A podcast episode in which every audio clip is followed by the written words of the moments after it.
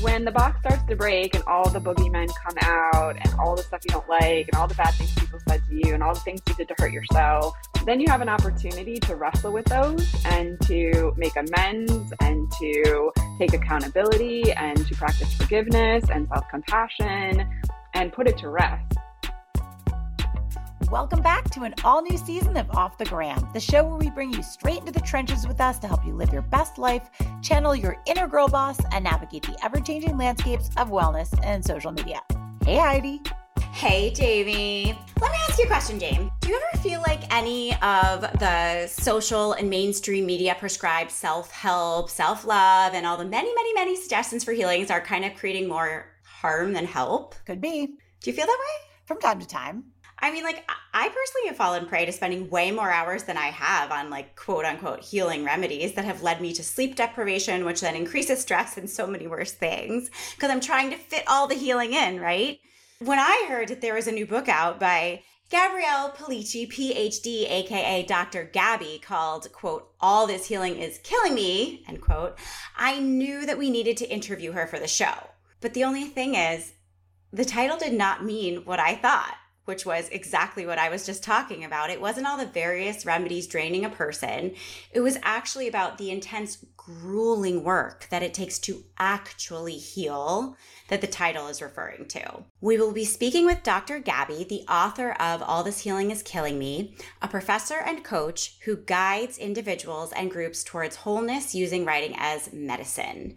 She completed her doctoral work in transformative studies at the California Institute of Integral Studies with a dissertation on women healers and studied plant medicine with indigenous healers in New Mexico and Guatemala.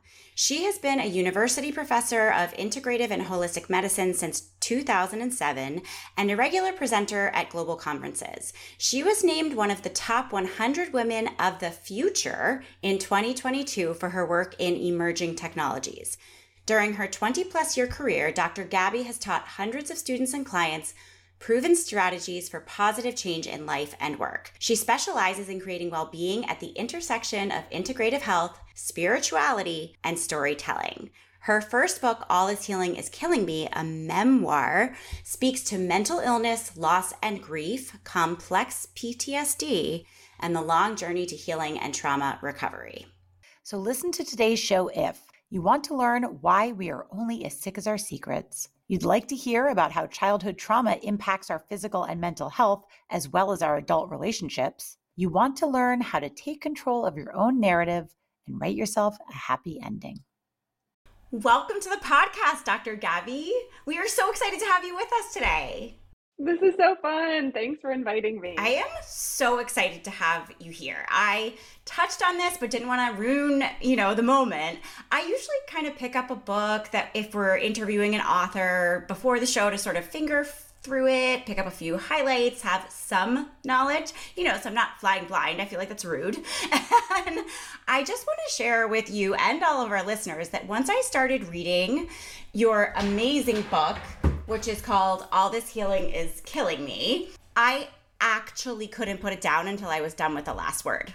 And I have to say that that has never in the history of my life happened to me with a book before that had anything to do with healing, like ever.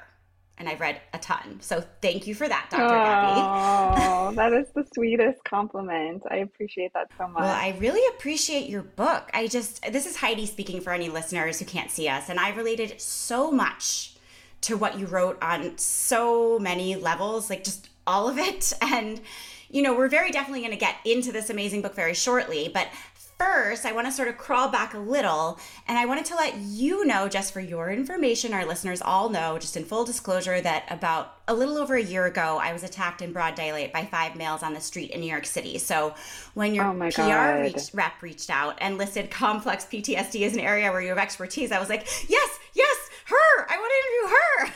this doctor. Oh, and, oh God. And because you know, it's obviously something I'm still struggling with. I'm doing all the work, blah blah blah.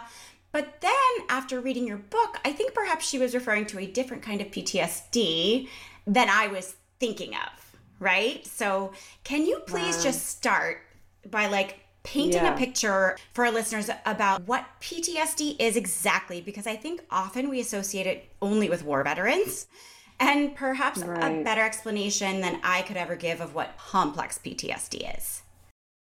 Well, I mean, first, I want to acknowledge your experience and say, like, it's very brave of you to share that. I found my own challenges in sharing my story when I was writing.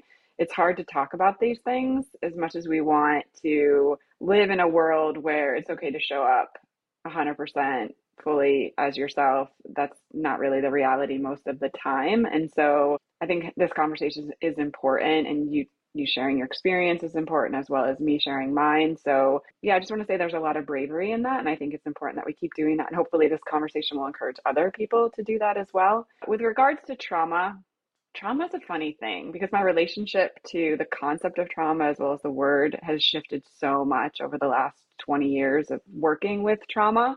The best simplest explanation I would say is it's an injury. That that would be the simplest thing. It's an injury and there's small ones and there's big ones and there's ones that happen repeatedly. You know, a small one might be when you're shamed about something like you didn't get good grades and your mom called you stupid or something and all the way up to really big ones like you mentioned war veterans or a sexual abuse or being attacked on the street, right? Those are really really big ones. And just like with a physical injury, when we think of getting a paper cut versus breaking our spine, the recovery is very, very different. The amount of support, the amount of medicine, the amount of rehab, all the things are very different depending on the injury. The way I think of complex trauma is if you kept injuring the same thing repeatedly. So, like you sprain your ankle and then you sprain it again, and then you sprain it again, and then you sprain it again, and then you like it's this repetition, I think, that makes complex trauma what it is. Uh, and the repetition, it rewires you. It rewires your nervous system. It rewires your emotions. Like it's just the unraveling of that, I think, is a journey. And I, I don't think there's any quick fixes or simplicity in it. And I think that a regular trauma can become a complex trauma if you feel the repetition of it. So you had the attack and then you keep remembering it, or maybe you keep seeing the attacker, attackers or abusers, or maybe someone finds out about it and posts on social media and then maybe you know everybody starts talking about you. I think there's ways that one trauma can become complex but i think it's if you think about it in terms of physicality it makes it a little bit easier to grasp because these things are very very hard to hold right? They're all so intangible. But hopefully that might help a little bit in terms of how i think about it. No it, it helps a lot. Thank you. And i think that you know in the book you we're talking a lot about you know childhood patterns that evolved and we'll talk about that later but that's sort of where i was like okay so this is a complex trauma versus a trauma trauma because i guess like you said if, if it was your ankle and you kept spraining it as a child that pattern just gets repeated and repeated and repeated correct? Yeah the complex part is that it's really hard to figure out what the hell is going on all the time. Like i i remember being at like this really beautiful like outdoor cafe in Barcelona with a boyfriend and people behind me, not even close to me, getting into some kind of fight and going into like a full panic attack in like the most beautiful place you could possibly be. So the complexity is like a lot of times you just don't know what's happening. Or you get like physical manifestations, physical symptoms of the trauma. You'll find that you're repeatedly getting a urinary tract infection or you're repeatedly getting a migraine or something and you you're going and you're trying to deal with the physical problem and it's not actually a physical problem right? It's a symptom of this trauma that keeps coming up and you're like what's going on? So the co- complexity for me is really the mystery. It's a lot of work to solve the mystery of complex trauma in my in my opinion. Yeah it's really fascinating and i'm so glad that you also explained a little bit about that there's different degrees of trauma because one of the things I recently learned, Heidi knows I'm doing um, a retreat at the end of April with a, a, doctor also who who works on trauma, and we can approach trauma so many different ways. When I first spoke to him, I was like, "So I think what you do is so amazing. I haven't experienced trauma," and he was like. Okay, all right. Well, we'll get into it. And so when I did my session with him, he was first of all, I'm a drug addict in, in almost 20 years of recovery, but I've been to some dark places. The fact that I didn't even make a connection that I've created so much of my own personal trauma by what I've been through is wild. But he was even explaining, like what you just explained, the little t traumas, the emotional concussions, he calls them. When, like, you know, you heard something through the lens of, you know, my mom said something to me and I heard it a certain way and it, it stuck with me and I've carried it with me for 30 years. I thought I was stupid because she said something to me when I was 12. It's like, that's real, right? That's real. Mm-hmm. And it's stuff that we have the ability to unravel as adults if, if our eyes are open. Does that sound, is that right? Hundred percent. I love the concussions word. That's such a that's such a powerful word because we know that there's long term effects for that. And our society is not well. our society is not well. And that means that if you grew up in society, you were exposed to any number of things like gender discrimination or racism, or you were exposed to any number of things just being in school. Maybe you were bullied, like all the things. But we're not living in this kind of rainbows and unicorns. So it's going to be hidden in a lot of ways. And like you said, once you start doing the work, you start to make those connections to things that were said or things that happened. And then also just getting that bird's eye view of like life in general and being like, whoa, a lot of people are like, drinking every night. And like that's like a collective soothing self-medicating mechanism that's operating like for everybody or you know overeating or being on social media scrolling scrolling scrolling scrolling. These are all symptoms society as a whole has a lot of healing work that they need to do. So yeah it can be hidden and part of the journey is making those connections and developing that awareness. So you're mentioning the collective healing that we have to do and I, I want to talk about the title of your book for a minute. I think heidi and i both thought upon reading all this healing is killing me that you know maybe it was commentary over like the overprescribed self-healing antidotes on social and mainstream media but after taking a look we both got your book thank you for sending and i also loved it now i understand i don't really believe that's what you're talking about. So can you explain why was all the healing killing you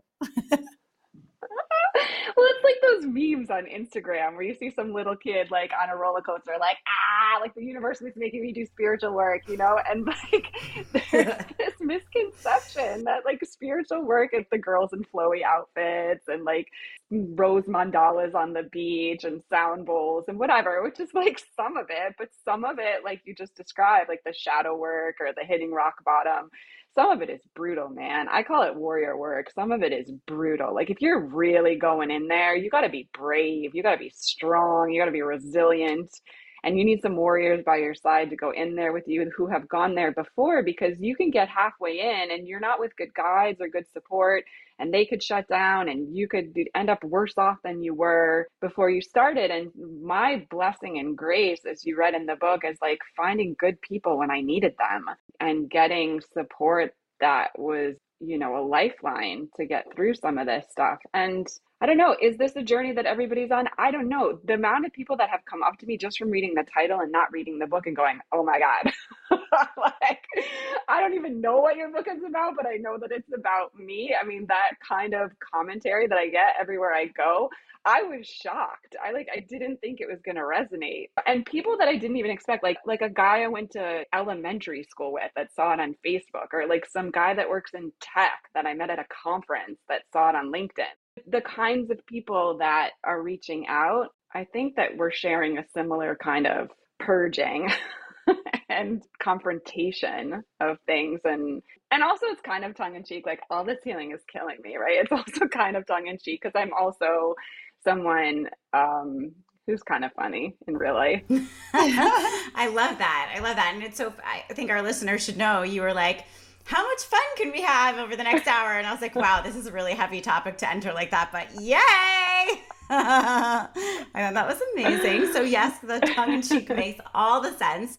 When you were just answering Jamie's question, you touched on sh- like shadow work and shadow self. And I was fascinated by the part of the book where you talked about trauma bonds and finding partners who replicate the relationships we had with our parents and i i actually like stopped reading got up got a highlighter started highlighting which i don't think i've done since undergrad. Like i just don't think i've done that. Um so thanks and wow. i started highlighting when you wrote about storing low self esteem in our shadow. And I'm using air quotes over the word shadow because that's what you called it, and how that unconsciously attracts partners who treat us poorly. You know, I think that most people roll their eyes at the expression, we can't love ourselves until we truly, or we can't love another until we truly love ourselves. And reading this book, act, I also sometimes roll my eyes. I'm like, Like, I don't need to love myself to love my children. Like, I love them with every fiber of my being, blah, blah, blah, you know, yada, yada. But this book actually made me feel like that might actually be true. So, can you talk a little bit about what our shadow is and how we could potentially break the cycle of living in that repeated shadow? Wow. Yeah, that's a powerful question. And also, I think some of this is a both and. You can love and still have a long ways to go in loving yourself. I mean, people who've met me over my lifetime would say that I was an incredibly loving person. People love me. I'm surrounded by people that love me and I love them back. But there's always a deepening, I think, in intimacy and authenticity and quality as you continue along the path. The way I would describe the shadow to go back to the trauma part of the conversation would be all the shit that you're not dealing with. It's like if you had had that attack and that attack had made you feel victimized and helpless and horrible in all these ways. And you were like, I don't have time to deal with this. I have to make a podcast. I have to take care of the kids. Like, I need to make lunches. I don't have time to deal with this. And you put it in a box and you compartmentalize we start out with a small box where you know it's like the teacher said something to you at school right we start out with a small box and the box gets bigger and bigger and bigger because we just keep putting stuff in it and saying like i don't have time for this or this doesn't feel good i prefer to do something fun i don't want to do this i want to do something else and my experience of it is that that box can be pretty sturdy for a pretty long time i think we can get pretty comfortably, unless your box is terrible. We can get pretty comfortably through our 20s and 30s with that box intact. And I think one of the kind of midlife crisis interpretations is like your box blows up. Like it just your box it it's it can't hold anymore. It's rotten it's like the hinges are coming off like the box just doesn't hold anymore. And it starts spurting out and maybe starts spurting out in these weird behaviors that everybody's looking at you like why is she acting like that? Or maybe it starts coming out in like physical pain physical manifestation physical illness you know that's my version of what the shadow is. And then when the box starts to break and all the boogeymen come out and all the stuff you don't like and all the bad things people said to you and all the things you did to hurt yourself, then you have an opportunity to wrestle with those and to make amends and to take accountability and to practice forgiveness and self compassion and put it to rest and move forward in a way that's much more peaceful, which is where I am now because I did that. I had the battle, you know, and the battle lasted a long time and I did it. And mine looked like a lot of different kinds of therapeutic work, like psychological therapeutic work, physical, somatic work, yoga trainings, meditation trainings. I've done a lot of plant medicine. I've worked with all kinds of psychedelic medicines from peyote to psilocybin to ayahuasca. So I've gone through the whole thing and I've confronted and made peace with all of the things that are in that box. And I feel fucking fantastic. I feel fantastic, honestly. Just easy, easy in my skin, confident about who I am. I said on one interview, I put everything in the book that I didn't want you to know about me. And the nice thing about putting everything in a book that you don't want anybody to know about you is like you don't have to pretend anymore. Like you already told everybody all the stuff that you don't want them to know. So now you can just relax a little bit and just be like, the people that love me, love me, and the people that don't love me, they don't love me. And there's nothing I can really do about it. So to me, shadow work is like really life changing and really worthwhile, which is why I write about it, which is why I think it's a great practice. If you want to clean up your house, it's a condo. What's that lady, Marie Kondo? Yes, it's yes. Like, it's like a con- it's like condo for your soul. Like it's like oh, cleaning up your oh. house. You know, clean up your house. And it's going to take some time and you're going to have to step away from the things that normally distract you. You're going to have to disconnect from the social media and the alcohol and the food and the sex. You're going to have to disconnect and you're going to have to clean up your house if you want to feel better. And I think it's worth it. Well, let's talk you know? about that because so Heidi and I are both students of healing. We both love learning more about living better. And, you know, I've done trainings in every, you know, I'm certified in nutrition and NLP and matrix therapies. And Heidi's done multiple yoga teacher trainings and nutritional trainings and healing therapies and all these different things. But I don't think either of us have really ever gotten to experience those immersive, intensive guided healing trainings like the ones that you write about. And you're kind of talking about this right now, right? Like it almost sounds like inpatient rehab, like complete with a detox, right? Yeah. So do you think those are keys to healing? Is it something that people need to do if they really want to commit to the deep work? Or do you think people are capable of kind of doing it on their own or with online courses? Like, do you suggest people really go all in and, and take on like an immersive experience like that? Or is it something that they can kind of wade through by, say, maybe reading your book and then taking some steps? I love how you frame it in that way of inpatient, outpatient. That really resonates. I went inpatient because I had to. I just didn't have any other choices. I had gotten to the place where my box opened up and like I just had no idea what to do with it. I think I talk about it in the analogy of like dirty laundry or something. I just didn't know where to start. I couldn't pick it up. I needed inpatient support. I was only there for a week, but I'm someone who's gone on retreat repeatedly. Like I've done Vipassana retreats and I've done you know, every year would do the Kundalini, summer solstice, and winter solstice. I'm someone who believes in retreats because I think it's such a great reset. And I think it's just such a great purge to kind of start fresh. It's like fasting, or, you know, people, intermittent fasting is really popular right now, cleanses, right? When you do a three day liver cleanse, like all these things we kind of intuitively understand we're cleaning up, we're starting fresh. And so I think that's what these immersive experiences do.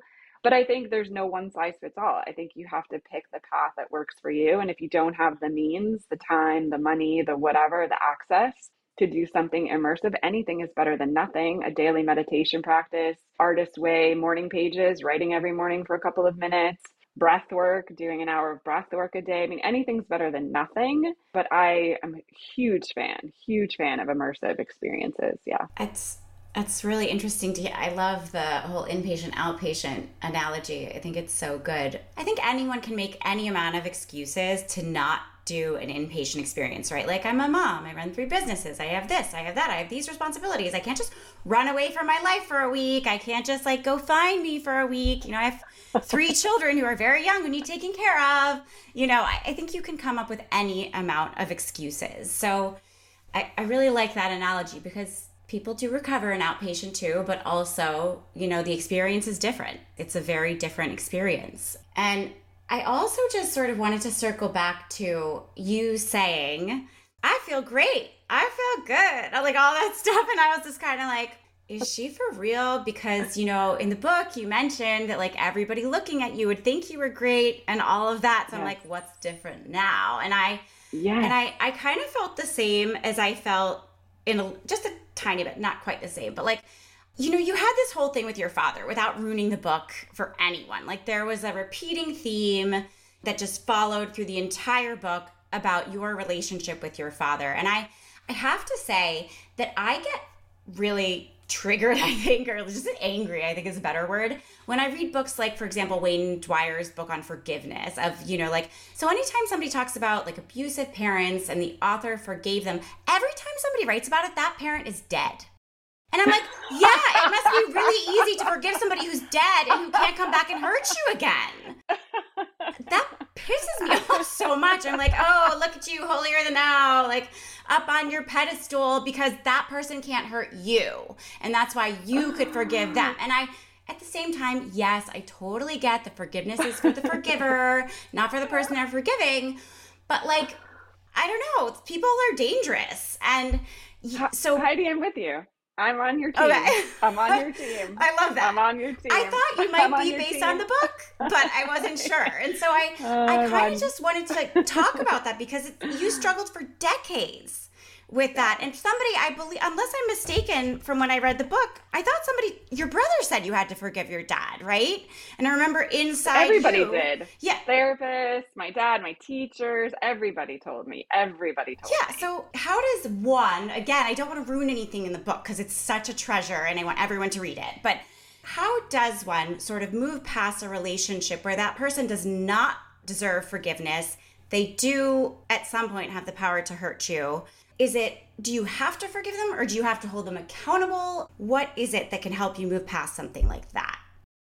I mean, given the level of toxicity of my dad and violence and everything, there was no way it was possible for me to really go in and heal all the things until he passed. It just wasn't because I was still on alert. I was Thank still, you for admitting like, that. armored I was still armored. And you know, in the last chapter in the book, when I do the confrontation, it's like the only reason I could drop the armor was because I knew that he wasn't alive in real life. It was like the that was the only way I could do it. I don't know what other people could do. I just read read Viola Davis's memoir, which is amazing by the way. I highly recommend it. And she talks about how she forgave her dad before he passed and her dad was similar to my dad. And I had the same reaction when she was saying it. I was like, "Nope." I was like, You're a bigger person than me. You're a better person than me. Nope, not a chance. And I'm okay with that response myself because I do believe certain self protection mechanisms are really valuable. And I'm okay with it. I'm okay with not forgiving until the person passes. I'm okay with that. Like that was my journey. So let me ask you, would you have been able to do the work you just said like i could do it because he was passed. So like do you have to wait your whole life for the person to die before you can be great like you are? No i don't think so. I was getting a little bit more great over time. You know that's why i said earlier like i don't think that this is like one immersive experience or you know one therapy session. I think I was building up for the biggest battle of my life at the end of the book. I was building up for it, right? It took all the tools, all the internal resources, everything I had within me to kind of fight that battle. And so I was working my way up to it. But, you know, over the course of the 20 years of doing all the practices, I was finding forgiveness for a lot of other stuff. You know what I mean? Like all the other relationships and figuring out who I was and calling back in the kind of lost and forgotten pieces of myself. And there was like so much more work that it was like, kind of like maybe renovating a house and you're like okay you, i know at some point like we got to replace the roof like i know that's coming but in the meantime like let's renovate the bathroom and like let's replace the floors and like you know you maybe you know that it's coming. I have a lot of people tell me like a lot of people tell me because now that i work in psychedelics medicine that they've started to do psychedelics with their parents which i was i'm like what but it's like a phenomenon now like a thing where people are wanting to heal that relationship before the parent passes and psychedelics can often be a facilitator of that because it's a heart opener especially if you're doing like mdma type therapy. And a lot of people are finding and that was the thing in viola davis's book her dad had a transformation and he changed as a person before he died. And so she felt like the version of him that she was in conflict with was no longer there because he had had a transformation. So I hear that from people too. If the parent transforms in their lifetime, then, you know, because you have a new relationship with, you know, a new version of them, a lot of that healing can happen before the person passes. It's hard. That's why all this healing yeah. is killing me because the whole thing is so hard. Yeah. I love that meme that you brought up about the spiritual roller coaster. Like it's just so apropos, and I, I feel that strong to my core. So can I? I'm going to jump forward to this. I, I got to ask a, a couple of questions about psychedelics. Here's the thing. So, yeah. as somebody yeah. who has like a long history as a drug addict and drug abuser, right? When drugs were given to me to help me with certain things, I would abuse them because that's my proclivity. When I first heard about psychedelic therapies, I was nervous for the general population, understanding my proclivity to misuse drugs. I was like, "Oh wow, there's a lot of opportunity for bad things to happen." And that was my immediate response was like, "Whoa, I'm not for it." Then over time, I've done so much more research. My mind has been so much more open. And I was at, I was just telling Heidi about this. I was at the Omega Institute last summer with my husband for another workshop, and I happened to be there at the same time as this psychedelics workshop. So I was with all of these doctors and researchers and practitioners and students and people from all over the world. And I mean, these were not young hippie kids, these were seekers of all types. And I was fascinated by their experience. In my time since then, I've watched every documentary and really just spend a lot of my free time watching things all over the internet because I'm so fascinated by the incredibly positive, beneficial use cases of psychedelics and the breakthroughs in treatment that have happened. So I was fascinated to hear the work that you're doing. Can you tell us, and perhaps some of our audience is just really in the dark about what we're even talking about? Because I feel like it's so widely spoken about in wellness circles at this point because it's very trend forward. But if we were talking to, for instance, my mom, my mom does not probably have any idea that even this groundbreaking research is taking place. So I, I have to imagine that our audience runs the spectrum. Can you first bring us up to speed on a little bit of just what's going on out there on the landscape, and then maybe explain to us a little bit about your positive experiences and how they've helped you so much? Well, thanks for sharing your experience and your journey with psychedelics. It completely, totally resonates with me. There's a lot of addiction and mental illness in my family. And I grew up in the post Nixon war on drugs. And I was like, drugs are bad. Meanwhile, like we had a whole kitchen cabinet full of pharmaceuticals that were not bad somehow. like, I'm not sure. These drugs are bad. These drugs are not bad. I don't know. And I was also terrified, not because of worried about becoming addicted, but worrying that I was going to end up like one of those ladies on the gurneys who like had a psychic break and would be, you know, mentally incapacitated for the rest of my life. So I really, I, I feel you. I think that you would be surprised with regards to the older generation. The older generation are actually the ones that are spearheading this whole thing. Like, Michael Pollan and Paul Stamets and all these dudes, these dudes are like in their 70s and they're like, give us back our drugs. Yeah. No, I saw a lot of that at this retreat. Back. A lot of the people were older and I was so intrigued by that. Because they remember there was a massive amount of psychiatric and psychological literature and studies and all kinds of stuff happening in the 50s and 60s with really promising results, incredible results. And they remember that. They remember and they remember using it with friends and just having loving bonding experiences and then all of that being taken away you know things got a little bit out of hand as things do because we're humans and we can't manage and things got out of hand and then you know we got all the criminalization and everything like that but it's the older generation that's like no these things are good. These things are safe. They're better than alcohol. They're better than cigarettes. They're better than opioids. They're better than the, like all the stuff that people are using. Like bring them back. So they're the ones that are actually you know the pioneers of this field. Psychedelic medicine is the reemergence of medicine that creates an altered state of consciousness. It's medicine like psilocybin mushrooms, LSD, MDMA, ayahuasca, peyote. You know, it's these medicines that shift your consciousness. And, and what they realized, which we've known for 50 years, but we've pretended like, no, it's bad. But so, like, what does shift your consciousness even mean? It means like, that. Why is that good? it means that you can have a very fixed perception of something and you can have a very strong belief that it is the way that it is. Like i've been injured and i'm always going to feel broken and i um, am never going to feel better and i'm terrified. I'm terrified of you know leaving my house because i'm afraid it might happen again right? You you can be fixed in that and there's a rigidity in that and that could be stuck in your body and something that gives you a little bit more spaciousness around that something that softens your mind and your heart enough to kind of like just move a little bit and to maybe shift your perspective a little bit which is why this next iteration of psychedelic medicine is supposed to be done in therapeutic support settings. Because while you kind of soften a little bit you're a little bit more at ease you have someone working with you therapeutically to go okay like let's unpack this a little bit. Like let's like you know who do we need to forgive? And maybe there's an emotional release maybe there's some tears that happen or maybe there's some yelling that happens and your body digests the experiences that have been stuck and that need to move through you. So it's like a laxative basically. It's like helps you poop out things that are like are stuck that your poop is just so tight and you're just like not getting it out and it's like softening your bowels so this can move through you. It's like probably the best analogy which i've never given before so sorry I'm super into it.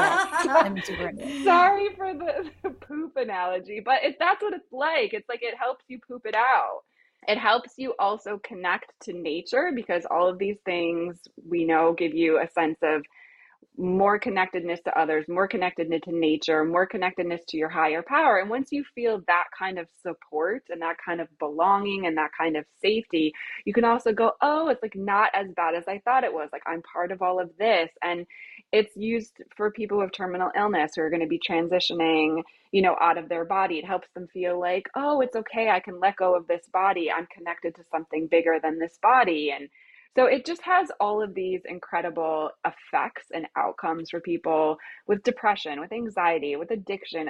And again, I'm not saying it's a magic pill and there's contraindications. If you have bipolar, do not do psychedelics. You know, there's contraindications. It's not for everybody. Like if you have thyroid problems, don't do ketamine. There's safe ways and unsafe ways to use these, but more often than not, they have really positive outcomes if done therapeutically. Like, don't just go get mushrooms from your local mushroom guy and just take them by yourself. That's a really terrible idea. So, and let me say one more thing. So, the company that I work at is a psychedelic education company. Third Wave is it's an education company. So, I'm building the directory of all the people that can help you, and then we have the courses like to teach you.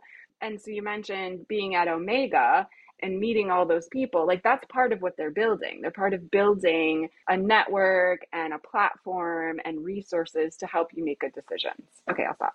That was great. No no i love that. I just wanted to ask a clarifying question about the psychedelics. Like when you say that it helps with depression, anxiety, it helps people feel like they're part of something bigger, is it only while they're actively using the psychedelics or does that affect stay? it's a stay. it's a stay. It's a stay. Dr. Gabby just um, repeated a hand motion yeah. not watching us that I, I, did. Look, and I think it's one of those really fascinating, fascinating things that it's like, and because here's what I found with with recovery from drugs and alcohol. When you're in enough pain, you will take big actions. So maybe you're thinking, well, I would never do that. That's not for me. And like maybe it's not for you yet. But I do think that when we're in enough pain, we will look at alternative options. And so for people, and some of the documentaries, I, I was watching a documentary the other day about a girl that was addicted to heroin, and she was working with Gabor, Gabor Mate and a bunch of people to do what is that? Uh, Ibogaine? Is that what it's called? yeah. yeah. So she was doing that yeah. to try to get off of opiates. There's all these different use cases that it's like sometimes when you're out of options, you will take a big step. And I think that's a really interesting you know idea it might not be for everyone everyone might not be you know inclined to run down to their like as you're suggesting they don't to their corner drug dealer and buying mushrooms like as if they're in high school and like you know although i know plenty you, of people who do that I, I do too. I do, too. I do think that them therapeutically, and I think that's really because this is so new, Dr. Gabby. Maybe that's also part of that was part of my concern in the beginning. I'm like, yeah, but are people going to use it therapeutically? So I think at the end of the day, if you look to somebody like Dr. Gabby and this company that she's curating, that's going to give you the right resources to do it in the right way, where it is done safely, that would be your best approach to exploring something like this to help with those types of things, right? Amen. Okay.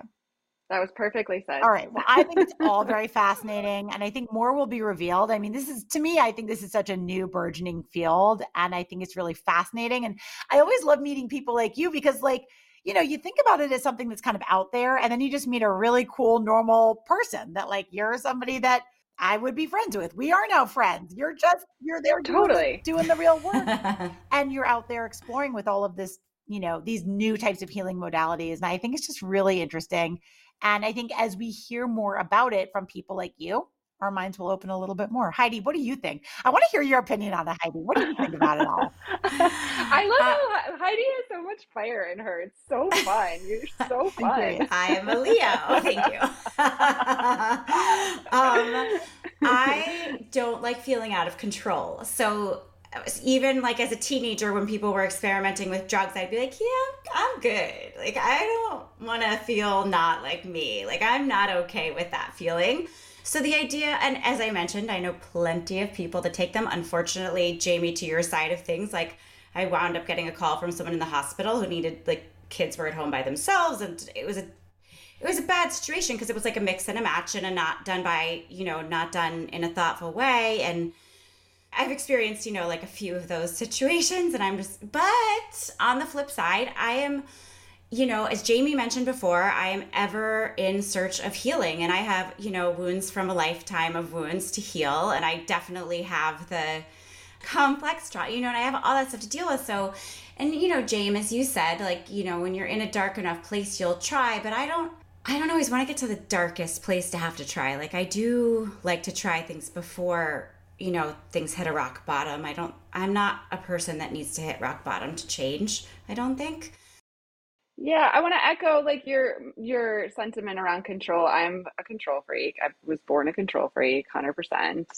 And I didn't go into heroic doses. I did microdosing for 18 months before I tried anything even a little bit more than a microdose. And a microdose is a non-intoxicating dosage. So it would be the the equivalent of taking like a sip of wine instead of drinking a glass of wine. It's like a sip of a psychedelic, and you can't really feel any changes if you're super sensitive. You might feel like subtle changes, but it's mostly just like kind of a boost in mood, like similarly to like if you had a shot of wheatgrass or something, right?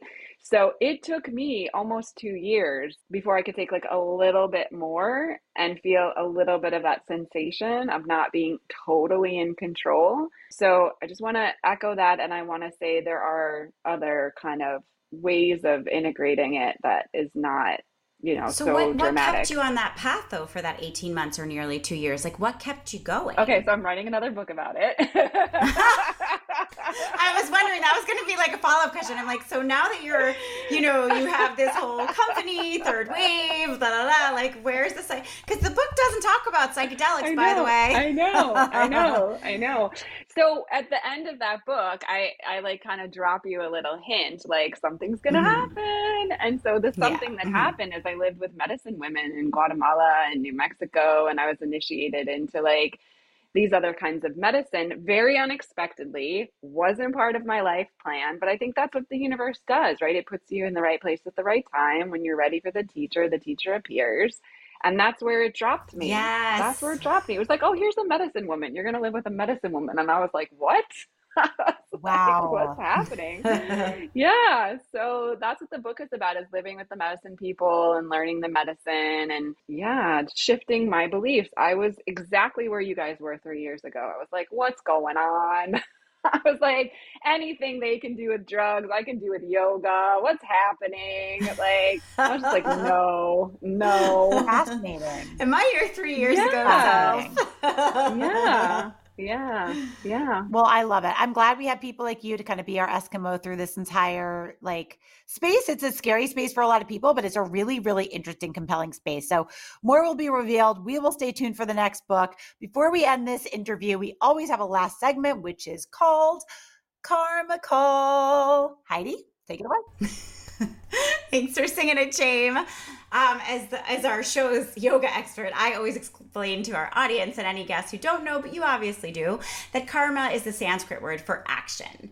So we ask all of our amazing inspirational guests, that is you, what is one small actionable item that our listeners could try for a short period of time that would yield a large result? So small action, big result. Please, please, please write your own story. Write your own story. Get a notebook, put it by the side of the bed. If you're doing a page a day, please write your own story. It writing is the most powerful medicine. We've talked about a lot of medicine. It's been my most powerful medicine. Even if you never share it with anyone, telling yourself your own story is so life changing. And if nothing else comes out of the book and the interviews and all this stuff, that's really what I would like the takeaway to be. Beautiful. Uh, what a great piece of advice. I absolutely love that. Well, before we let you go, we want everyone to be able to find the book and to find you. So, can you share with our listeners where they can find you all over the interwebs and social media? Interwebs please connect, like, share, engage, participate. Dr. Gabby Pelicci on all channels. Gabby, two B's and a Y. Pelicci's P E L I C C I. Um, I'm everywhere, talking about everything.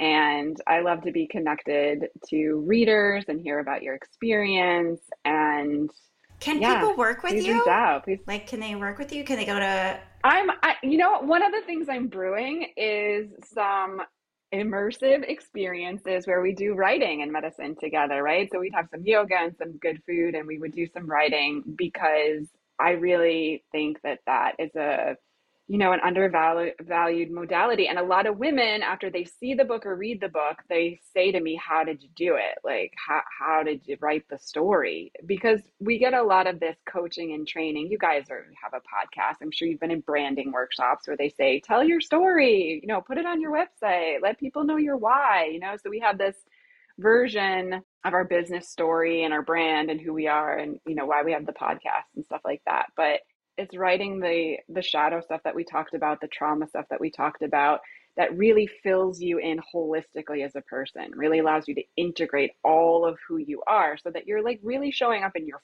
fullness, your full self, your full power. No part of you is discarded or disconnected or disowned. You're really like owning everything. And so, yeah, so anybody that signs up for my mailing list or connects, you'll get some messaging about maybe going on a secret retreat. Sounds that amazing. Sounds I'll stay tuned. And I, I was going to say, yeah, I, I, secretly want to sign up. Not so secretly. Well, thank you so much. We love you. We love this interview. You are absolutely fabulous. And thank you, everybody at home, for tuning in and listening. Don't forget to subscribe to the show so you never miss an episode. And don't forget to follow us on the gram at Off the Gram Podcast. We'll see you next time.